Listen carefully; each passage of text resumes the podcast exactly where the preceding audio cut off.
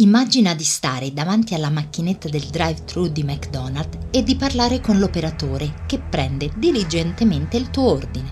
Immagina poi di proseguire al successivo sportello della consegna e sentirsi dire ma guardi che lei non ha ordinato assolutamente nulla, non ha parlato né con me né con nessuno in questo negozio. Questo accadeva nella periferia di Los Angeles, dove un annoiato sedicenne trascorreva il tempo giocando coi suoi amici. Questa è la vita di Kevin David Mitnick, il più famoso hacker della storia e the most wanted ricercato dall'FBI. Giovani, maschi, vestiti con felpe e cappucci e per molti ci reggiamo solo con cibo spazzatura e caffeina. Nei film ci rappresentano frustrati, patetici, nello spettro autistico o, nella migliore delle ipotesi, asociali. Oppure siamo geni incompresi, menti brillanti, criminali senza scrupoli o grandi idealisti. Siamo hacker. Forse aderiamo agli stereotipi che ci avete cucito addosso, o magari no. Io, per esempio, no. Benvenuti su Io Hacker. Sono Gioda, una ex pirata, femmina, vegetariana e strana solo quel tanto che basta. Ah, detesto le felpe col cappuccio. Sono qui per raccontarvi la nostra vita e le nostre storie. Ascoltatemi, forse imparerete a conoscerci meglio. E questo non è un consiglio. È che ho messo un malware nel vostro dispositivo di ascolto. I can't believe he's dead. Condor is tot. ¿Quién ha muerto? Kevin Mitnick è morto. Condor está muerto. Condor ha morito. Condor mierda. Condor è morto. Non per Condor non lo puedo Mitnick. Condor sì, Condor o meglio. Condor è morto. Hondas. Condor nie żyje. Il condor è morto.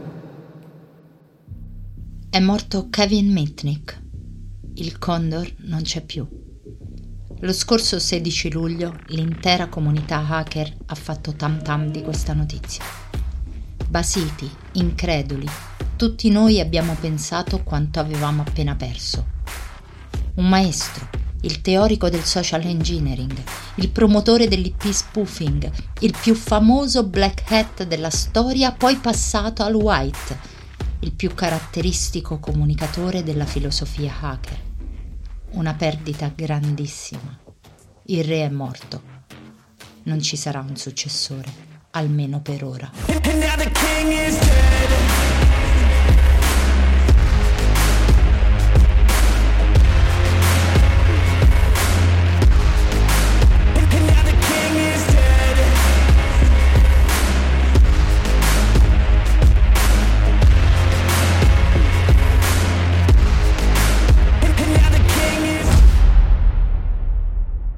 Mitnick è nato nel 1963 a Van Nuys, una piccola città a sud della California, e racconta di aver avuto un'infanzia abbastanza complicata dovuta a un brutto divorzio tra i suoi genitori, che lo ha spinto a vivere in forte solitudine. I suoi giochi preferiti e il proprio naturale talento lo portarono a diventare un freaker, cioè qualcuno che viola le reti telefoniche e le radio, attività che aveva visto fino a quell'epoca come il migliore sul campo Capitan Crunch, a cui abbiamo dedicato il primo episodio di questa serie.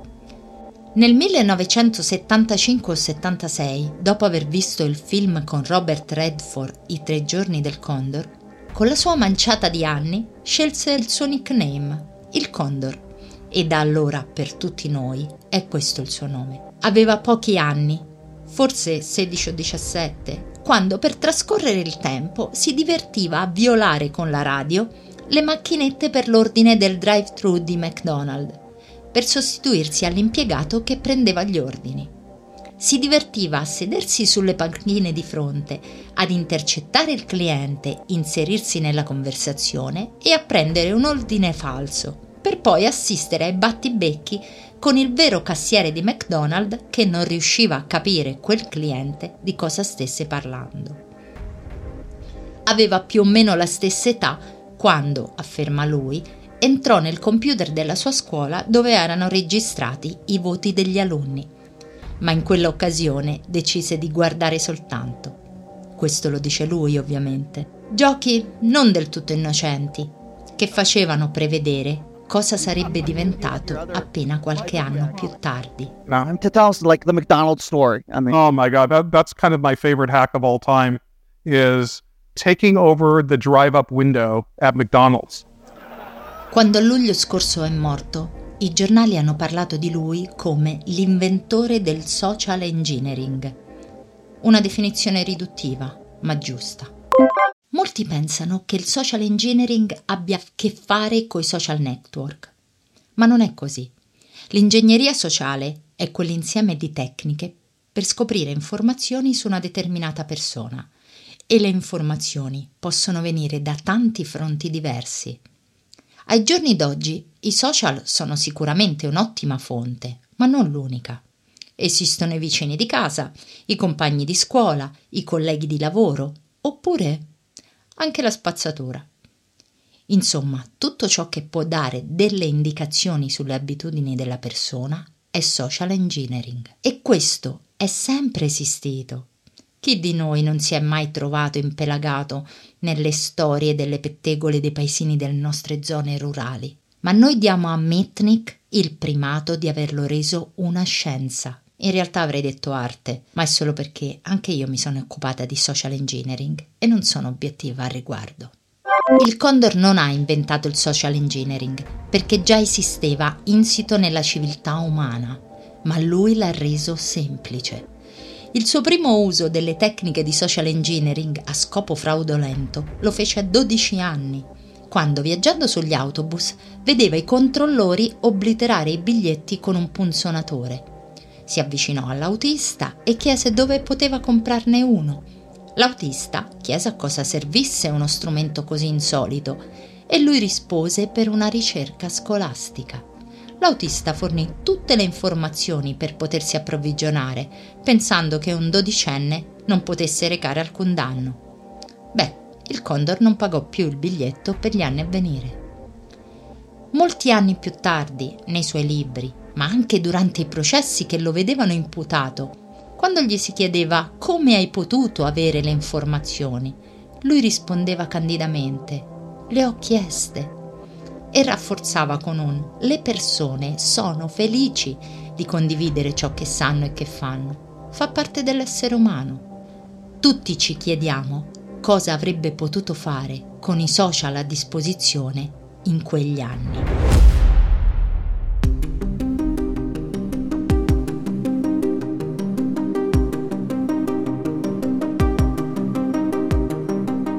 Condor è stato un giovane talento per l'elettronica e l'informatica, ma all'inizio delle sue scorribande criminali ha una data precisa.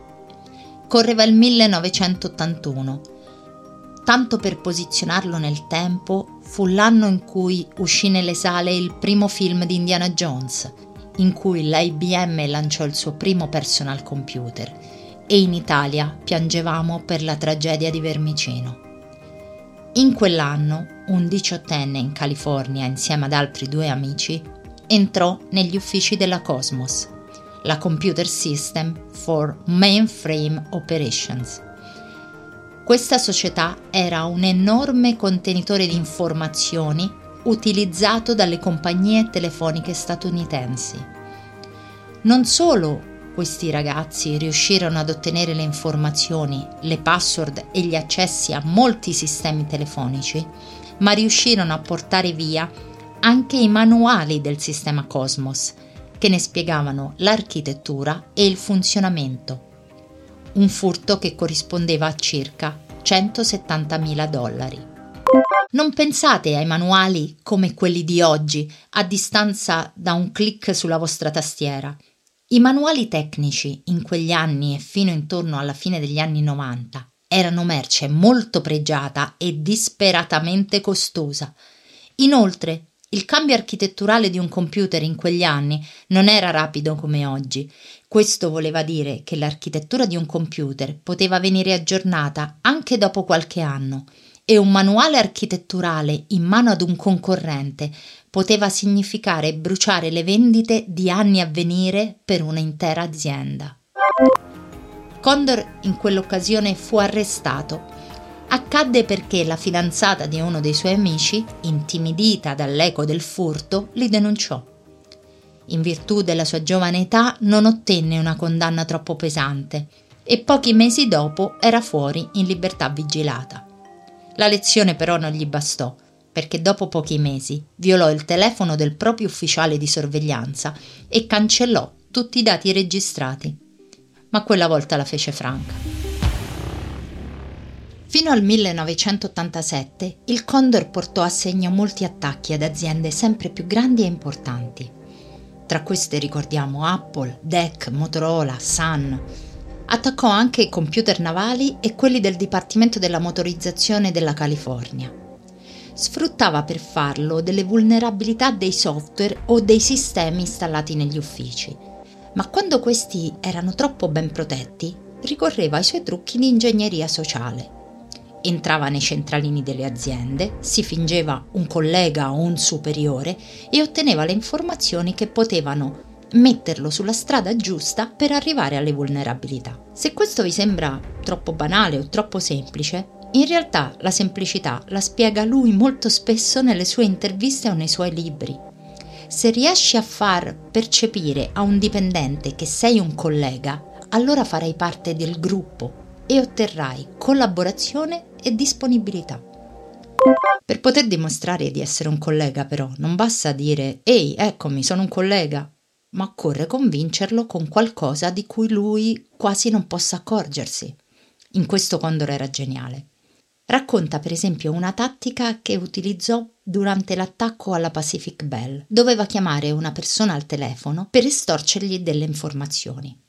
Allora registrò la musichetta pubblicitaria di Pacific Telephone su un nastro e non appena messo in contatto col povero malcapitato, gli disse Aspetta, ho una chiamata sull'altra linea e fece partire il nastro. La persona era stata lasciata a se stessa ascoltando una musichetta che per lui era molto familiare perché era quella della sua azienda e in questa maniera quasi subliminale si convinse che stava parlando col collega. In questo modo Condor, ritornando a parlare con lui, ottenne grande collaborazione.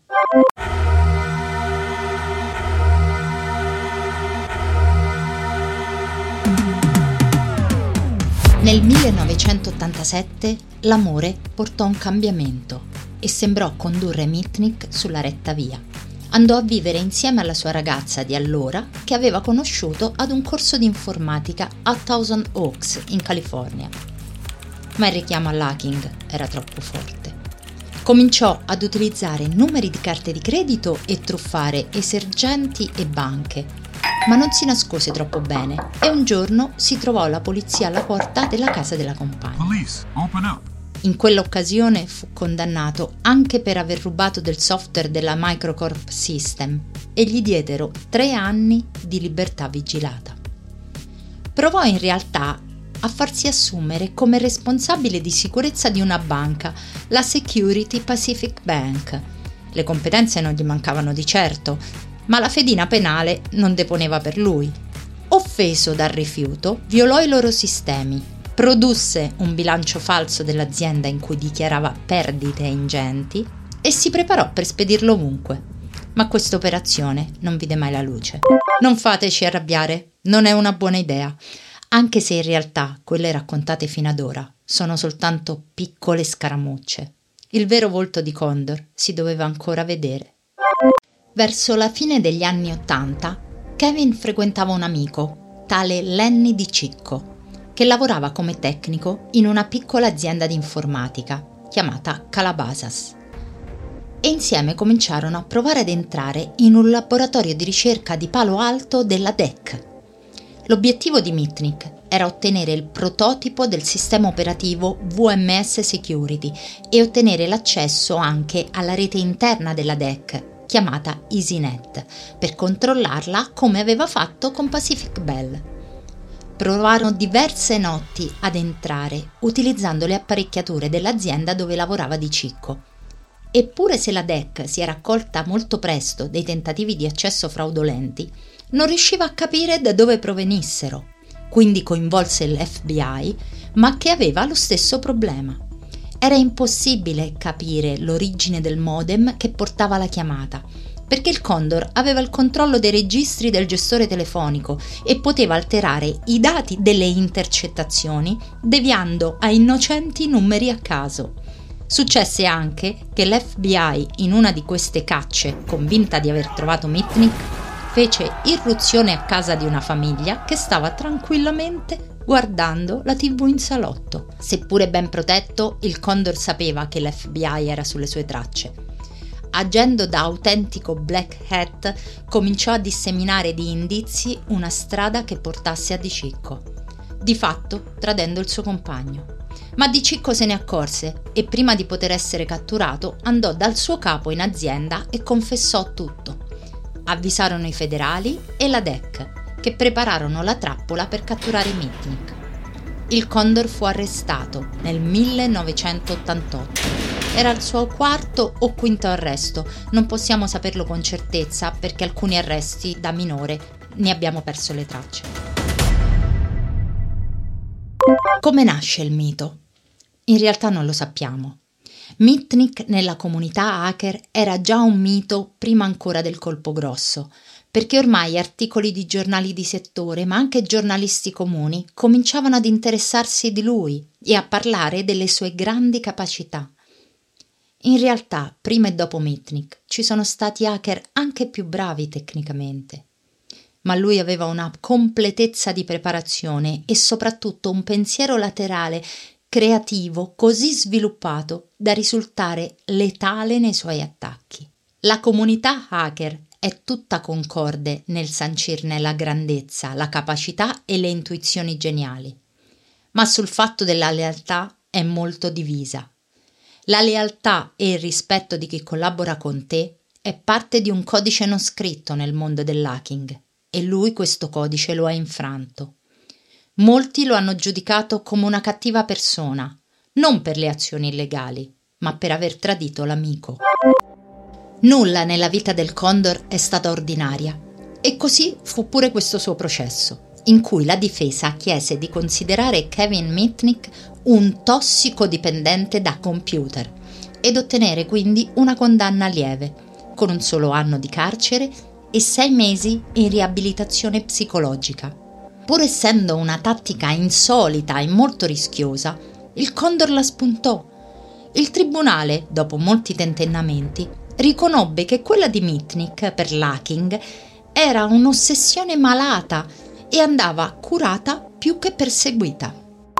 Durante il periodo di riabilitazione ho letto che il Condor perse 45 kg.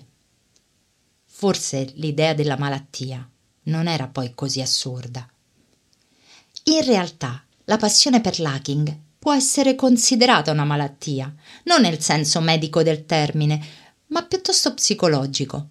È un po' come quando diciamo che ci ammaliamo d'amore.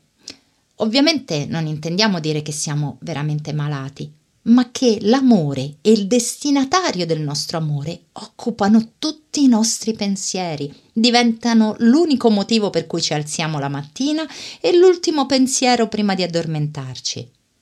Ecco, un tentativo di hacking a volte è così. È un pensiero intrusivo che accompagna le giornate.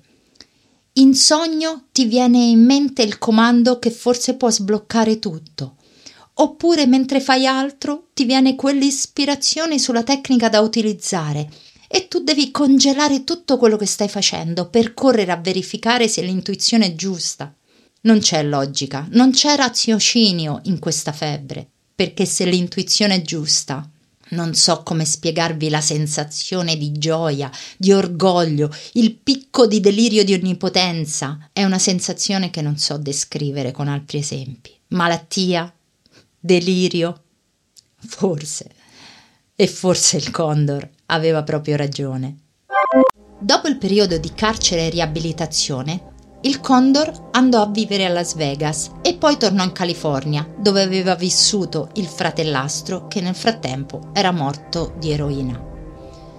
Dopo vari lavoretti trovò un impiego in un'agenzia di investigazioni, la Teltech Detective Agency, ma da questa agenzia partirono presto strane intercettazioni telefoniche che impensierirono l'FBI. I federali si mossero velocemente, ma non abbastanza. Ottennero un mandato di perquisizione ed arresto per violazione degli accordi della libertà vigilata. Ma quando andarono ad eseguirlo, Mitnick era sparito. Il Condor era in fuga. Potremmo pensare che ormai in fuga la sua vita da criminale informatico fosse finita. Ma il Condor ci ha abituati alle sorprese, a volte anche parecchio illogiche.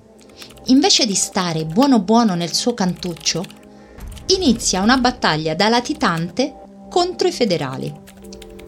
La definirà anni dopo come una specie di enorme gioco tra gatto e topo. Ma questa che era una guerra generica di lui contro di loro, ben presto si trasforma in un duello. L'FBI infatti assume come consulente per la sicurezza informatica un bravissimo hacker, un white hat, Shimomura, che prende la sfida con il Condor quasi fosse un fatto personale. Di fatto lo è, lo diventa per entrambi. Una sfida a colpi di attacchi e difese, di ricerche e intercettazioni, di scherzi e dispetti, di battute e di offese. Nel frattempo, inoltre, il Condor aveva cambiato la sua identità e nella vita reale si faceva chiamare Eric Weiss.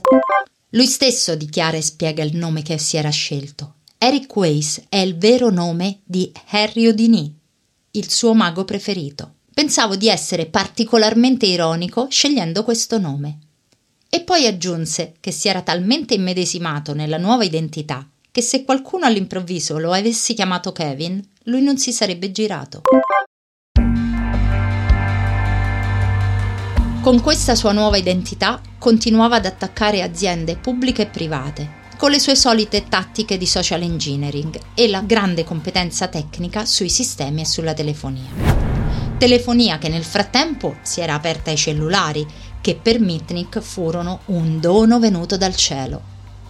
Tra le varie scorribande delusioni ne rimangono alcune che nella comunità hacker sono state considerate come pietre miliari dello spirito beffardo di Condor. Per esempio, l'FBI riuscì, dopo un attacco alla Pacific Bell, a trovare un luogo da cui era stato portato l'attacco. Fecero subito irruzione in casa per acciuffare il Condor, ma lui, intercettando le comunicazioni dell'FBI, era già sparito lasciando sul tavolo un cartone di ciambelle e un biglietto ciambelle per l'FBI. La telefonia mobile ormai permetteva a Mitnick di usare telefoni cellulari camuffati come modem e quindi lo rendevano ancora più irrintracciabile.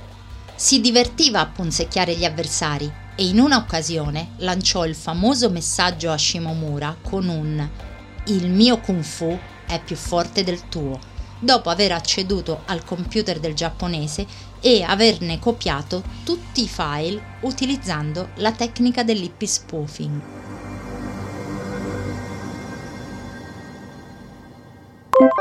La tecnica dell'ip spoofing è una procedura che camuffa l'indirizzo IP di un computer e finge di essere un altro. In pratica, ogni computer possiede un suo indirizzo univoco chiamato IP che quando comunica con un altro computer si scambiano per riconoscersi. Con questa tecnica il computer attaccante finge di essere un altro. È come se io andassi in un quartiere sconosciuto, suonassi alla porta di uno e dicessi Guarda, sono quella che abita al civico vicino al tuo. E lui accettasse di parlare con me proprio perché mi reputa persona di sua fiducia.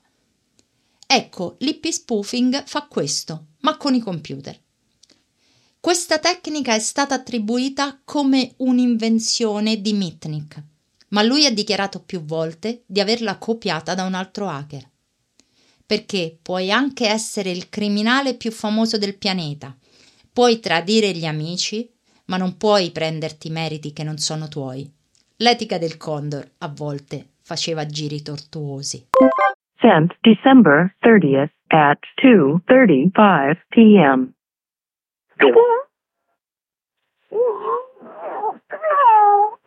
Your security technique will be defeated. Your technique is no good.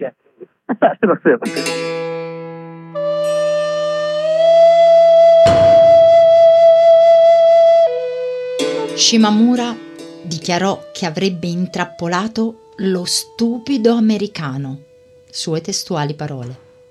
La guerra era iniziata e tutti e due alzarono di molto l'asticella dello scontro. In effetti Shimomura aveva inserito nei suoi computer dei sistemi di controllo che lo aiutarono a capire come Mitnick riusciva a nascondere la propria provenienza. Inoltre, Condor in quell'occasione fece un passo falso. Depositò tutti i file rubati su un server di un'azienda che aveva violato per distribuirli alla comunità hacker, ma l'FBI e Shimomura capirono che si trovava a Raleigh, in North Carolina, proprio per quel server. Inoltre il giapponese intuì che potevano riuscire ad intercettarlo non utilizzando la linea telefonica, ma un sistema molto più grossolano. Dopo due settimane dall'incursione nel server dell'aiuto dell'FBI, un federale bussò alla porta di Mitnick. Grazie a un radar che aveva intercettato le frequenze del suo cellulare. Era il 15 febbraio 1995. In teoria l'arresto sarebbe dovuto avvenire il giorno dopo per permettere al consulente di copiare tutti i dati ma l'FBI non si fidava del Condor e pensando potesse di nuovo fuggire, fece un attacco a sorpresa. Fu davvero una sorpresa. La gente aspettò cinque minuti dietro la porta senza che nessuno aprisse. Già pensava che il Condor fosse andato via, ma non era così. Lui si era bloccato in casa, semplicemente incredulo di essere stato scoperto e ormai catturato. La sua nemesi Shimomura aveva partecipato all'azione e l'aveva seguita seduto in un furgone dall'altra parte della strada. What happened was uh, Kevin or one of his associates, someone close to Kevin, broke into one of my machines uh, Christmas Day in 1994 in San Diego while I was out of town trying to go skiing. And a team of us, two or three of us actually, two of us flew back. There were other people present we decided that we needed to analyze these machines to figure out how this break-in had been accomplished, what damage had been done. Mm-hmm. Uh, at that time, there really wasn't a whole lot of intent towards catching this guy, catching whoever done it. It was trying to find what vulnerability had been used, mm-hmm. how this person broken in, and how to fix our systems, and hopefully everyone else's systems if necessary, to prevent that from happening again. Ennesimo processo. Stavolta tutta l'opinione pubblica era attenta e focalizzata. Anche grazie agli innumerevoli articoli di Markov, un giornalista che si era interessato alla vita e alle azioni del Condor e ne aveva scritto più di 80 articoli. A questo proposito, anni più tardi, Mitnick dirà che è stato il giornalista a costruire la sua cattiva reputazione e a spingere l'FBI a considerarlo il The Most Wanted nella priorità degli arresti e soprattutto che tutto questo è avvenuto perché il giornalista gli aveva proposto di scrivere un libro su di lui e lui si era rifiutato. In ogni caso l'attenzione era altissima. Mitnick si dichiarò innocente, accusato di furto di software, frode telematica, danni ai computer della University of Southern California, furto di file, intercettazione di email e telefonate. Tra le aziende coinvolte c'erano Nokia, Fujitsu, NEC, Novell, Sun Microsystem, Motorola, Apple e molte altre. Le compagnie dichiararono danni complessivi per circa 300 milioni di dollari, ma nessuno poté provare che lui aveva venduto file o informazioni e che questi soldi li avesse incassati. Dichiarò la propria innocenza in questo senso più e più volte. Il tribunale lo condannò a 5 anni di reclusione senza cauzione, 8 mesi di isolamento e questa fu considerata da tutta la comunità hacker un'ingiustizia e una pena troppo crudele. Le proteste della comunità si alzarono. Sottolineavano il fatto che lui non aveva avuto vantaggi economici da queste scorribande e che fosse soltanto un capro espiatorio ma le porte della prigione si aprirono.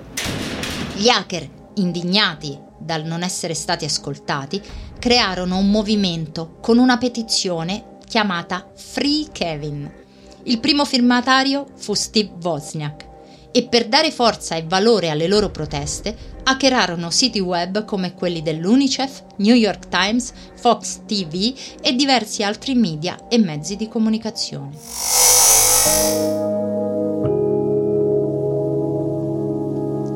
Ma ricordiamoci che stiamo parlando del Condor e continua a sorprenderci. Non potendo accedere a computer e telefonia, comunque utilizzò il tempo del carcere e poi della riabilitazione esterna per costruire le basi di una sua azienda di sicurezza e per scrivere il suo primo libro, L'arte dell'inganno, dove raccontò la sua vita ma soprattutto le tecniche di manipolazione usate contro le società. Nel 2003 scrisse il suo secondo libro, L'arte dell'intrusione, ma lo fece a modo di un hacker con una intuizione laterale. Indisse una specie di concorso tra tutti gli hacker. Cercava all'interno della comunità storie di intrusioni che potessero essere provate dai loro protagonisti. In palio aveva messo la copia del primo e del secondo libro autografati e un premio del valore di 500.000 dollari per la migliore intrusione. Nel frattempo, il suo odiato giornalista Markov scrisse insieme a Shimomura il libro Take Down The Pursuit and Capture of America's Most Wanted Computer Outlaw by the Man Who Did It. Un titolo lunghissimo che potremmo tradurre l'inseguimento e la cattura del più ricercato fuorilegge del computer, raccontata dall'uomo che l'ha compiuta. Da questo libro fu poi tratto il film sulla sua vita Take Down. Dagli anni 2000 la sua azienda di sicurezza l'ha messo sulla retta via. Da allora nulla più gli è stato attribuito o nessun attacco è stato reclamato da lui. In questo lungo periodo ha lavorato per le aziende che avevano bisogno di servizi e infrastrutture da mettere in sicurezza. Ha continuato a scrivere, partecipato a conferenze ed eventi pubblici non ha mai lesinato interviste sulla sua storia ed era spesso ospite degli hackathon. Aveva un account su Twitter, cosa insolita per gente della sua fama, tanto da essere definito l'hacker nei social. La morte lo ha fermato a luglio del 2023, dopo un lungo anno di malattia. Ha lasciato sua moglie e un bimbo non ancora nato, che conoscerà la leggenda di suo padre che lo renderà immortale. Ringrazio sempre i protagonisti dei miei episodi, ma al Condor va un grazie particolare. Da lui ho imparato il social engineering, ho compreso la psicologia e la filosofia dell'essere hacker e dai suoi errori cosa non ho mai voluto essere. Ringrazio la mia comunità hacker per il movimento del Free Kevin. Nel prossimo episodio parleremo di hacking e di donne Prima o poi sarebbe dovuto succedere, no? Non mancate. Avete ascoltato Io Hacker, un podcast settimanale prodotto e distribuito da Storie Spettinate, agenzia editoriale. La direzione artistica è di Alberto Pompei. Il montaggio e la post-produzione di Artematico. Se avete domande o curiosità, scrivetemi. Trovate tutti i contatti nella descrizione di questa puntata. Io sono Gioda e racconto storie che sono anche la mia. Ah, dimenticavo. Nessun device è stato hackerato per questa puntata.